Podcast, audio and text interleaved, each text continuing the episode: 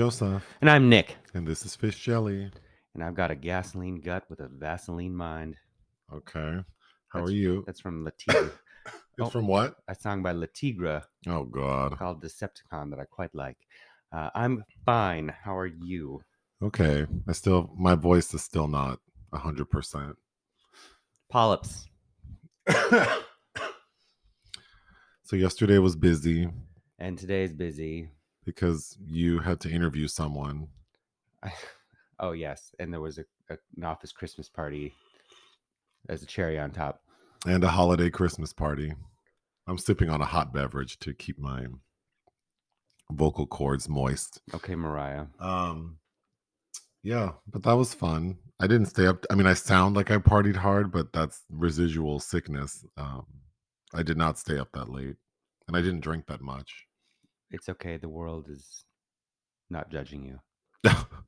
I I interviewed direct the director of uh, Gangubai Kathiawadi, uh, and that went well Good. at the Four Seasons.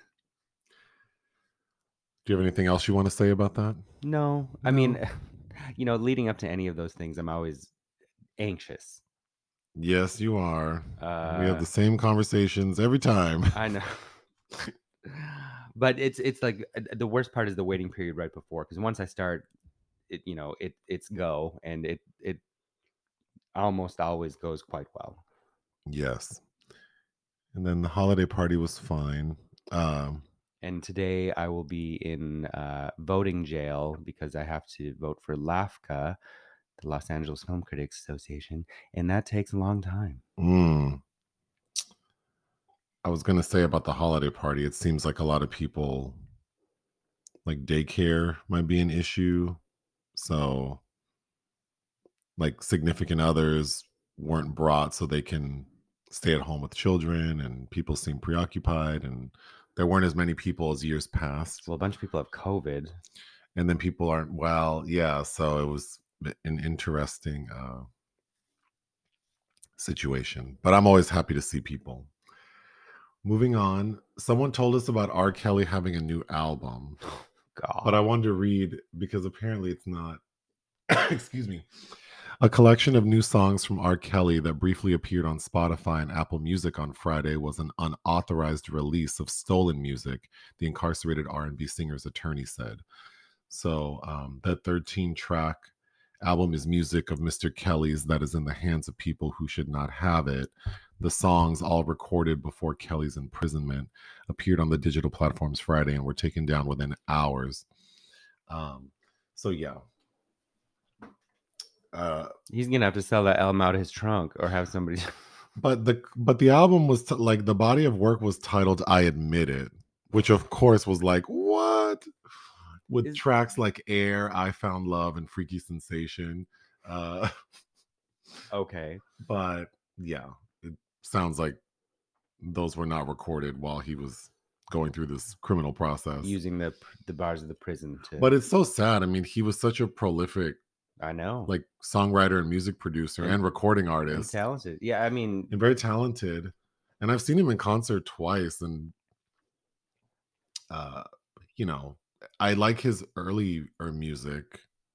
He used to be part of a group, and he had more like up tempo songs with that group that I liked. mhm. But of course, like when Bump and Grind came out, that was huge. And I mean, he has so many songs, and he's written songs for a lot of people. yeah. Um, he uh, he did a remix for Janet Jackson's "Anytime, Any Place" that I really like.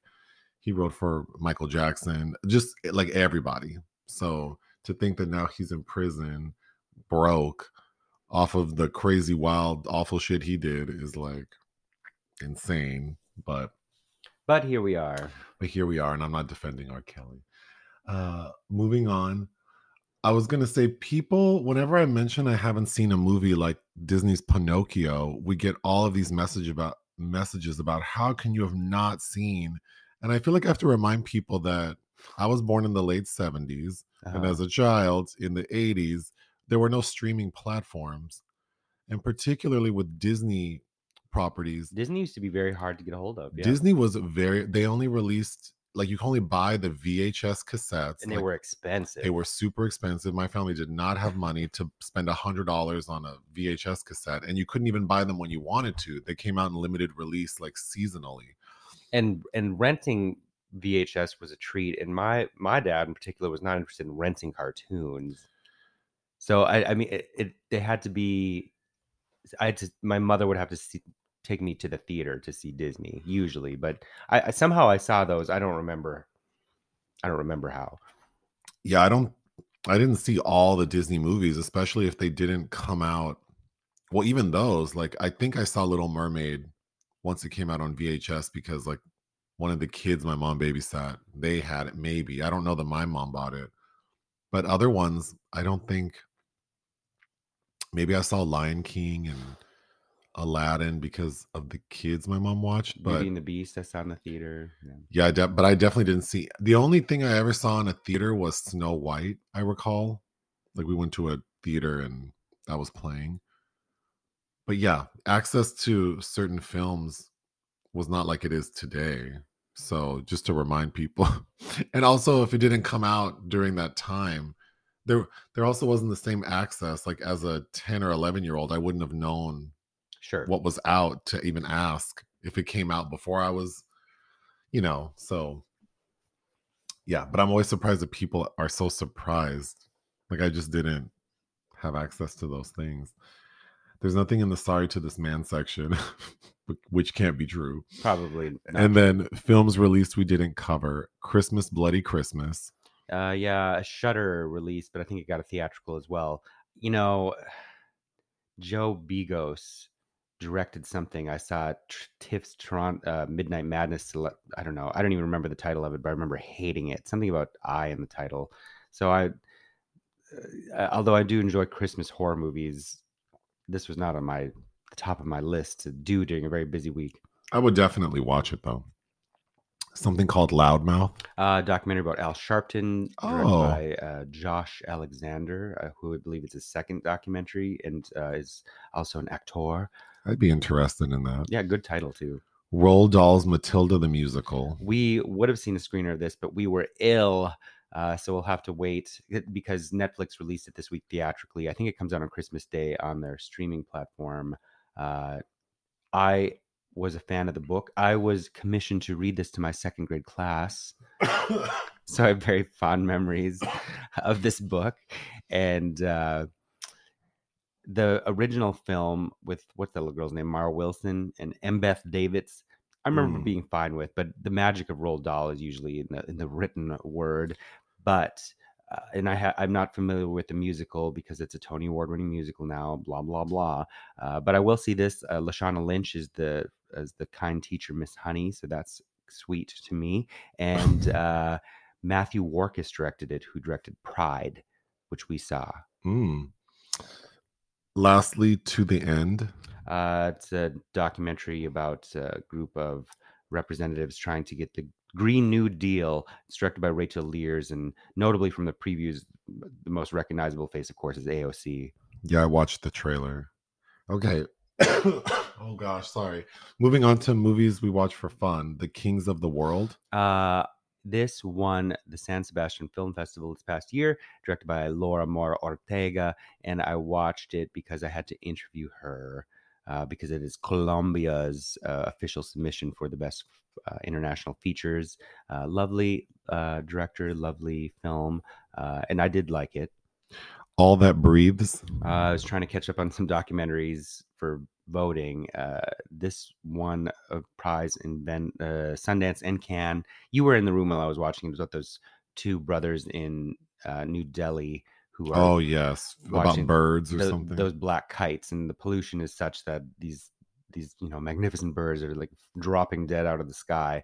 no. Uh, it has its touching moments. It I thought it was a little bit on the dry side, but uh, I'm also tired. oh.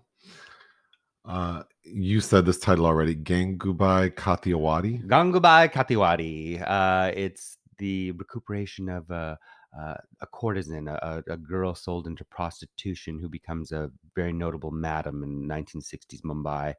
Uh, Yeah, very interesting. And uh, I, I, I thought it was because you'd think it'd be. It's not technically a Bollywood film, even though there are musical numbers. Uh, so it's kind of different for and outside of the usual mainstream Indian cinema that you might see. Uh, it premiered in Berlin, and I guess technically right now it's the most globally streamed Indian title Mm. on Netflix. Lastly, we finished uh, net the Netflix series Wednesday. Yeah, we did.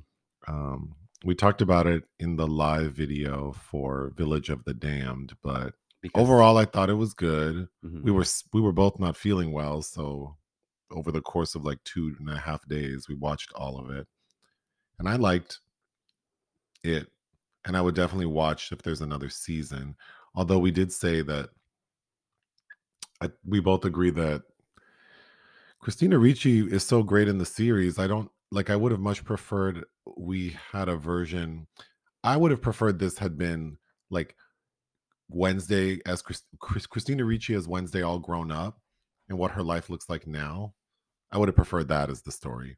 And yeah, and then I I thought it, it would be fun if maybe she had kids and they were normies and how she's balancing raising normies with being this sadistic person. But instead, we got Jenna Ortega as a like a, it's a petulant young woman. and I thought she was fun. I think the first two episodes it was a little like unrelenting how cynical and Well, flat just- she is. Just a you know a, a response to everything. It's just like okay, Yeah, it, it was a little much, but then I, she kind of warms up a little bit, and then they give her something to do beyond just being snarky.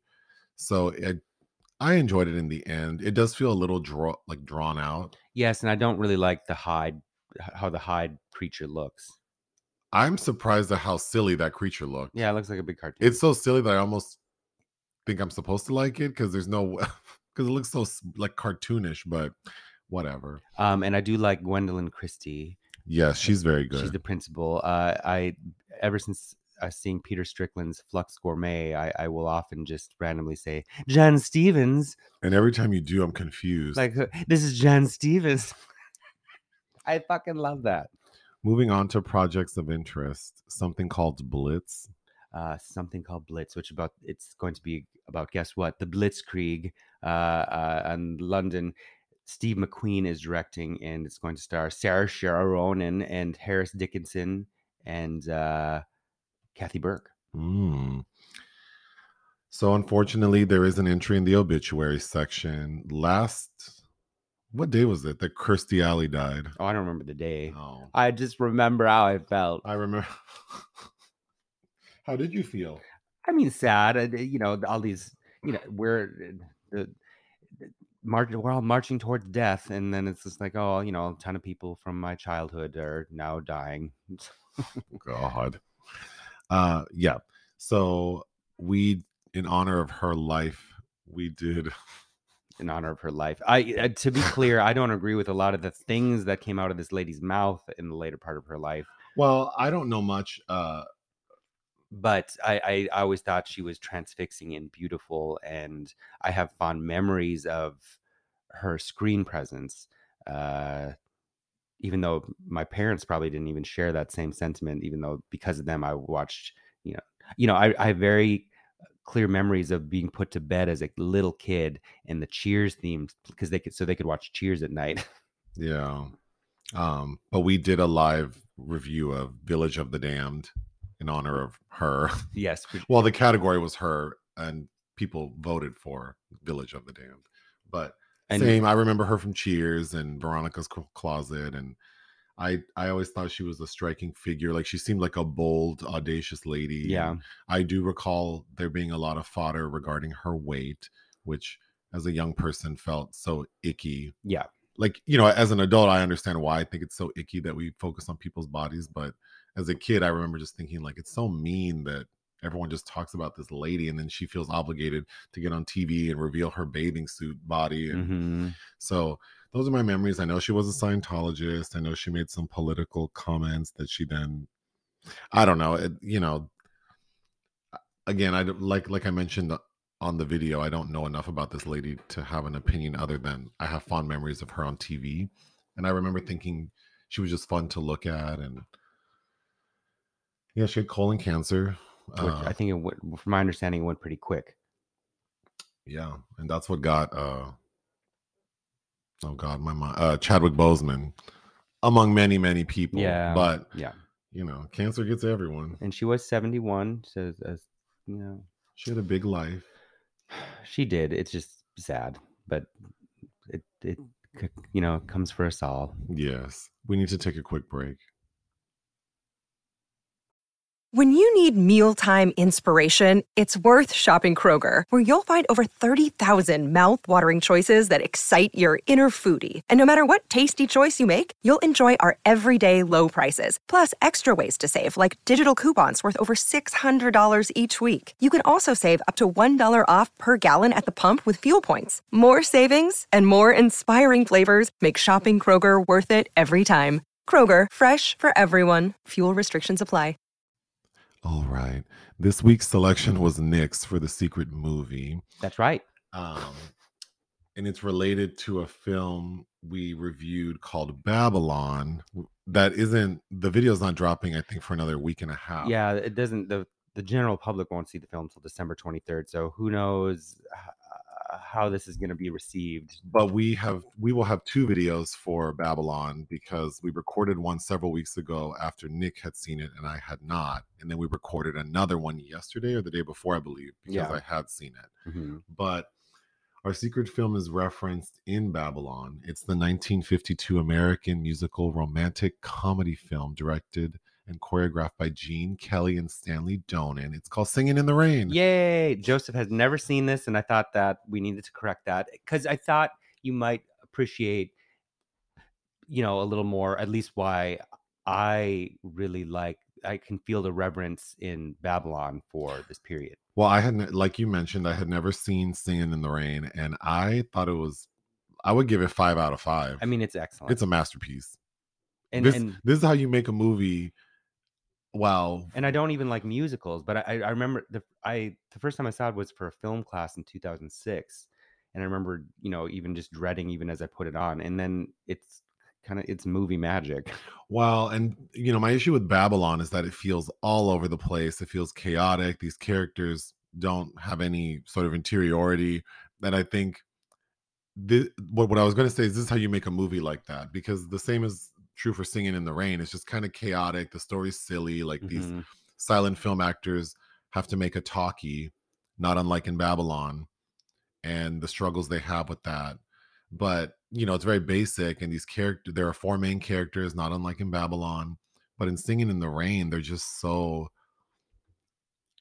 these characters are written so well to aid sort of the plot moving forward and Mhm. wrapping up this silly story and it's so satisfying but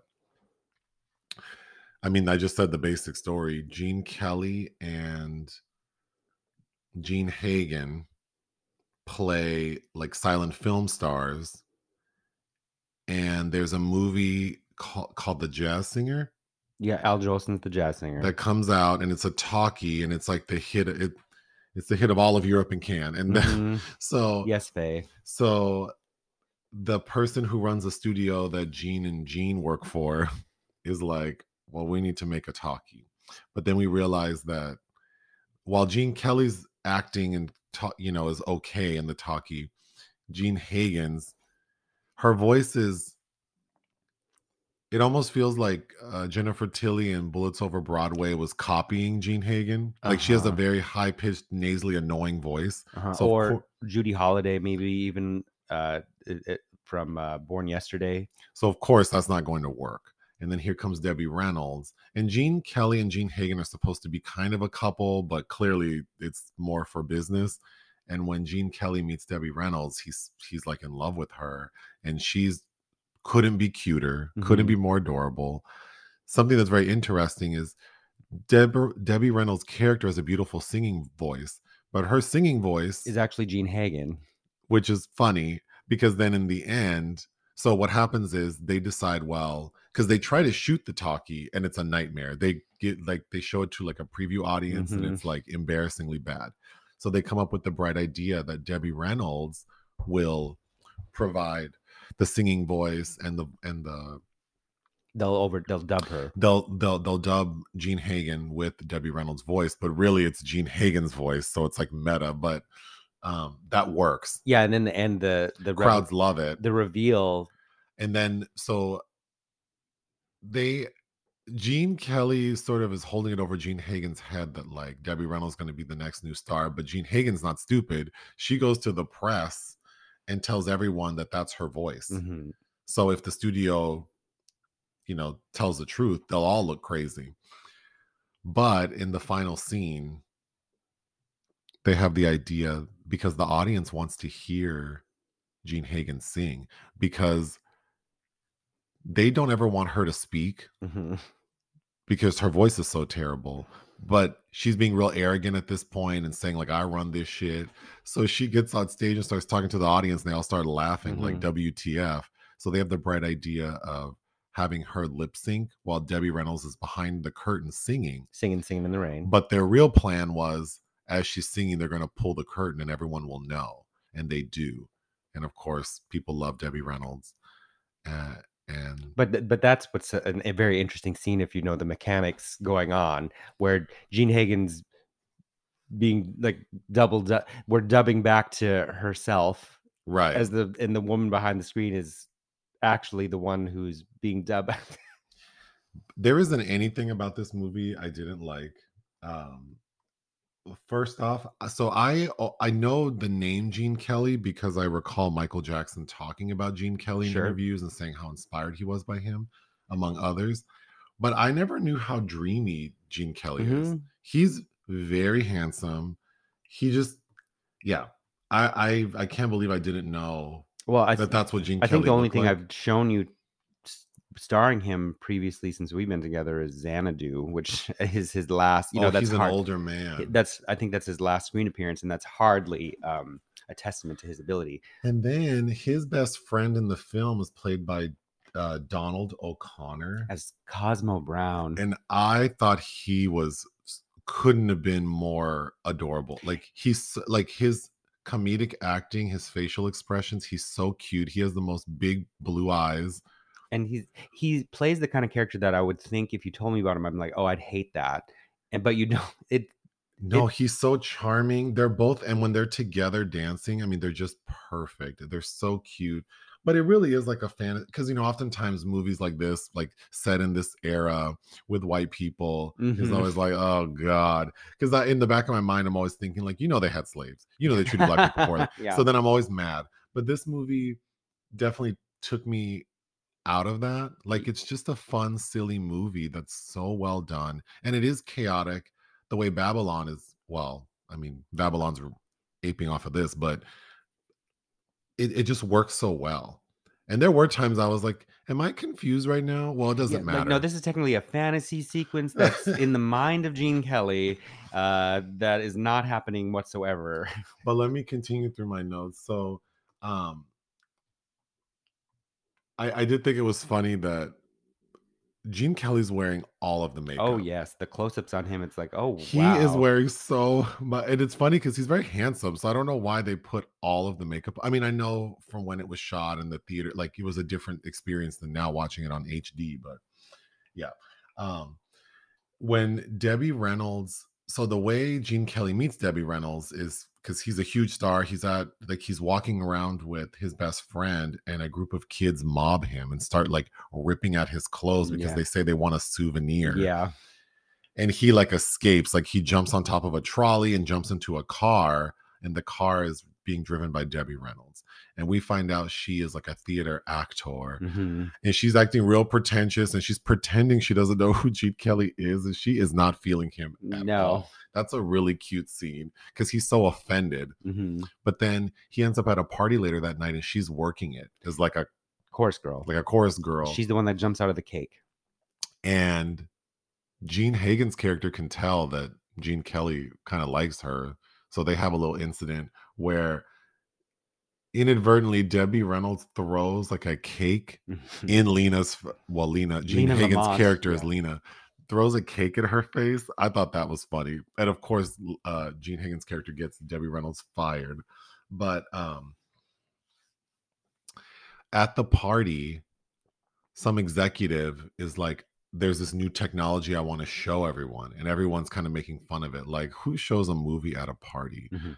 But it's like this man who looks like Vincent Price. Yeah, he looks decrepit. He looks Mhm. decrepit. I don't know why they chose him to be like the person showing what a talkie's like because he looks dead. But he's explaining like I'm talking to you on video. Mhm. My voice was recorded and synchronized with this video. I thought that was so cute. Like this them trying to explain the initial like of what a talkie and people are still confused, like, huh? and then everyone's like, there's someone behind the screen talking and Nobody's gonna want to see movies. no one's gonna want to see a movie with sound. Um, then we move on, and there because Gene Kelly's talking to his best friend and kind of bummed out that like it was implied by Debbie Reynolds that he's not a real actor, and then the character's name is Cosmo. He does a song called "Make 'Em Laugh," Mhm. and I thought that was so good Yeah, the well, the physicality of the that. physicality and like the way he moves his face and it it's really really impressive Yes, and you know he won a Golden Globe for this performance. No Oscar nomination. I believe Jean Hagen was nominated for an Oscar.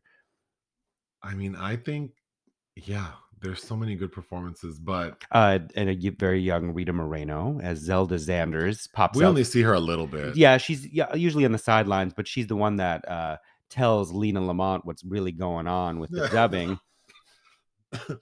But she looks great, and it's just funny because last week's uh, film was The Ritz, Mm, where she stars that. we're recuperating Rita's uh, B sides. But um so gene kelly and jean hagen have to take like voice lessons and i really liked the voice coach for jean hagen who was that lady oh, I forget her name. You've seen her and stuff. but she's like remember round tones round round. Ho- yes, And that poor lady, she looks so frustrated because there's no way Jean Hagen's character is going to sound good.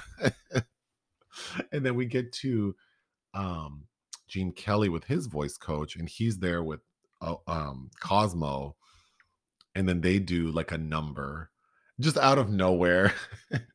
but I think, you know, at, people who don't like musicals always say, "Oh, I don't like it." They just burst out in song randomly, and it's like, yeah, I mean, it is weird because a lot of musicals, it's not random. It's like pertinent to what's happening, but instead of saying the words, they're singing them. And sometimes I agree that feels awkward.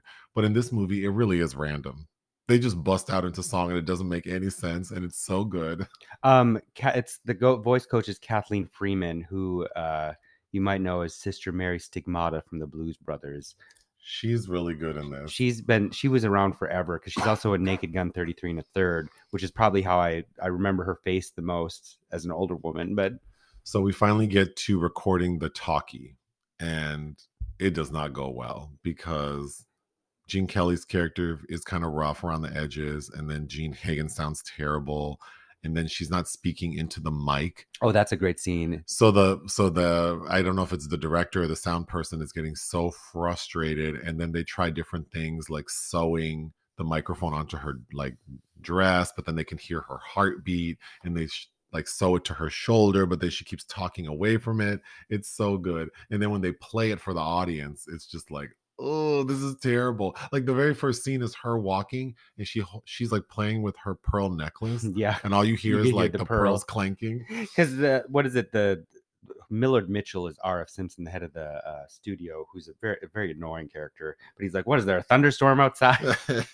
um and then watching the movie i just thought how does a movie that's 70 years old look and sound better than most of the shit i see today well, it's, I think it's the care and it's the meticulous well and and then you know these studios had these sound stages with all the things they need and then they had a system right? Like Mhm. nowadays even a even a notable director nowadays doesn't have a team. Yeah, like like like there is no system to support these people so they have to go out and find people.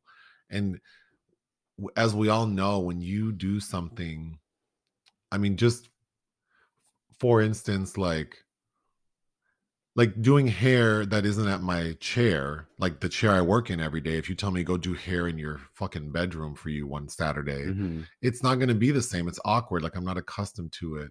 So i think yeah these a lot of the things that get made today are just like these one-off things. Yes people reuse people who they like to work with but the environment's different. So i feel like this movie is a testament to like the studio era and how it was a machine and you can see in the finesse of it all and Yes. how smooth everything works and all the bit players. Like, I mean, they're all top notch. Mhm. Yeah, if you had to recreate Well, it's this movie without any special effects because it's all practical, Well, I- think there was a care taken in everything. Everyone had to shine a little bit because I don't know. You know, we watch a lot of stuff, and it's like, well, this person has no screen presence for the Well, that's what I was going to say for Babylon. It's like, so Brad Pitt's character in Babylon's supposed to be like the biggest John silent, Gilbert, Du- Douglas silent- Fairbanks. Yeah. silent, silent film star. And I think the di- like in Babylon, they just hired an A-list actor. Yes. Um, who I do think Brad Pitt is like he has a lot of charisma. I think that's good casting. It is, but I mean, but but I feel like it's solely relying on the fact that we're all seeing Brad Pitt on screen sure. that it made it believable. But Gene Kelly, I mean, he's just like so magnetic on screen. He's also dancing and singing as Brad Pitt is not. And then like Debbie Reynolds, I mean, if I'm just comparing characters, like Debbie Reynolds being like I mean Well, M- Margot Robbie's more of like a Jean Hagen type in right. in in Babylon than Yeah, they aren't direct comparisons, but I just think like Margot, I, I did like her in Babylon. I I did too. she's very watchable. It's a very different movie. It's much more dark, but oh yeah, it's a, it's a nightmare really. But but I just think like all the players, even like Cyd Charisse is in the movie. oh, we didn't talk about that's one of my favorite scenes. well, I'm not done with Okay. the notes, but that that can be the next one. Like so, then there's like a it's a fantasy sequence where because they're redoing the movie. So the talkie they make is a disaster. So they have the idea that they're going to make it a musical, and then of course dub over with Debbie Reynolds.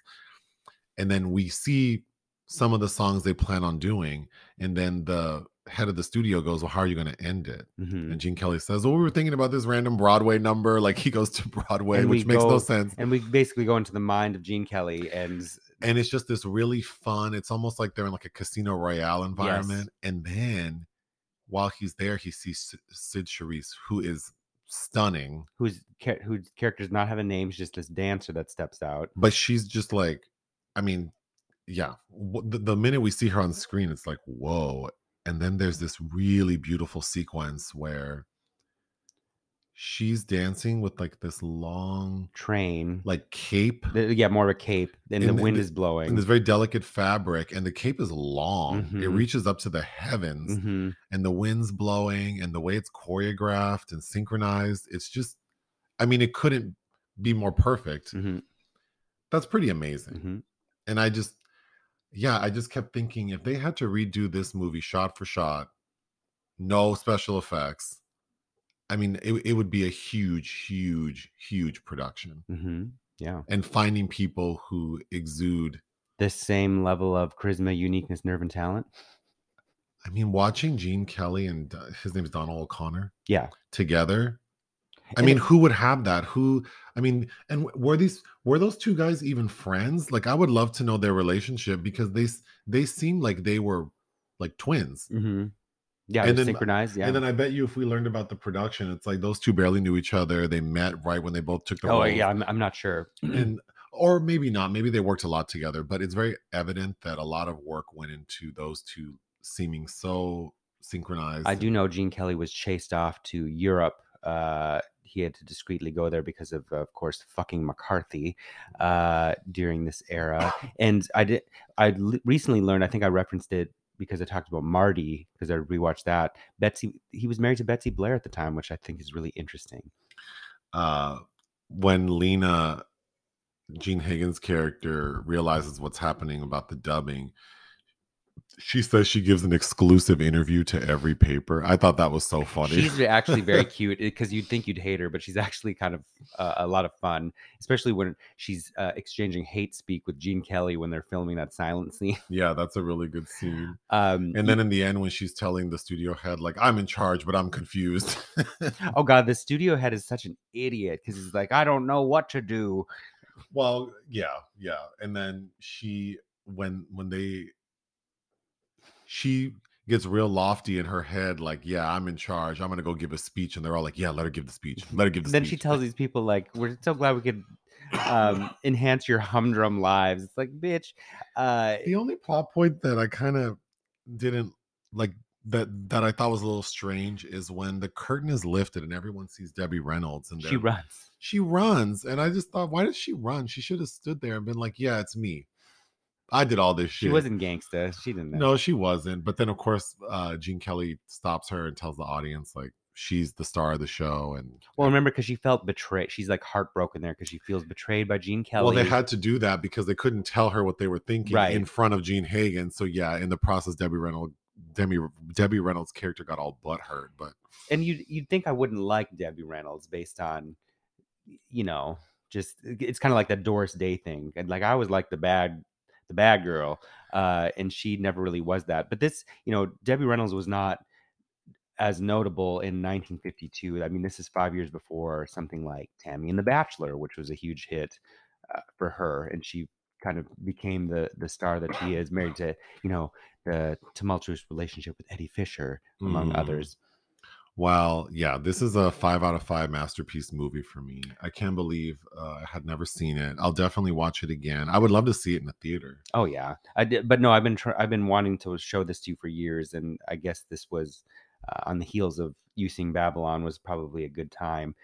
Uh, Yeah, I can see how the filmmaker of Babylon was inspired by Singing in the Rain and was maybe shooting for something akin to that, like like like the underbelly version of Singing in the Rain. well, yeah, because you know uh, the transition to sound was rough for people. You know, Garbo speaks. Greta Garbo was one of the lucky ones. A, a lot of these people could not did not make that transition successfully, uh, and uh, at the Q and A I was at with Chazelle talking about how if you look back then, all these notable silent film personalities committed suicide uh, in in the late twenties because they Mm. just well, you know, the Great Depression was also sparked off, but uh, yeah, it was rough because audience just didn't want to hear some of these people, and the style of acting was completely different. So yeah, yeah, it, it the Singing in the Rain can't really address that, but I do think it's interesting that Singing in the Rain was not this huge runaway hit, kind of like It's a Wonderful Life, where it would be years later uh, that audiences would come to love and revere it. And I really think the same thing is going to happen at Babylon. yeah. You keep saying that. Well, because it Stop trying to make fetch happen. no, I don't know. I, I I did like that movie. I did too, but I mean, it cost ninety million dollars. I don't know who's going to run out and want to experience it per se. Even though I think it's it swings. I, I don't think it's perfect by any means, but you know, it, it's doing a lot, and I just feel like people are going to dismiss it. And in twenty years, somebody's going to look at it and be like, you know, th- he did a, a lot of actually really impressive things in it. Sure. All right. What else you got? To, oh, what would you give uh Singing in the Rain? I four and a half or five. I'd have to think about it. What did I put on Letterboxd? I have to check. uh what do you have going on this week? This What are we seeing? Avatar tomorrow. Well, you already I've already Nick seen already it. watched the new Avatar, but I'll be watching it tomorrow. Yes, and I'm very excited to speak on that. Um, oh god. There's, uh, God, we we've seen almost everything. Also, it might be a light week for once. It should. uh, We're. g- I think we're gonna watch something called The Almond and the Seahorse. The almond and the seahorse. I sent you a list of the last like nine or ten movies we have to watch, but that's one of them.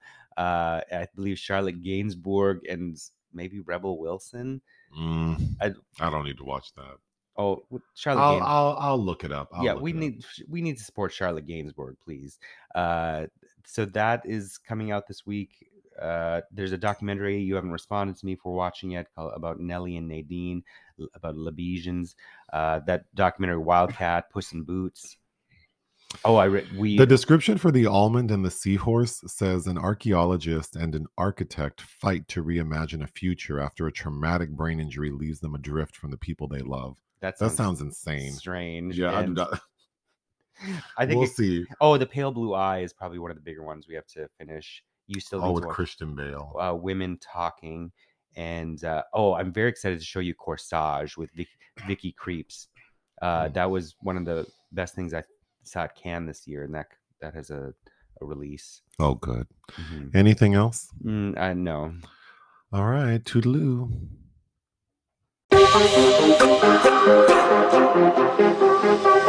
Huh.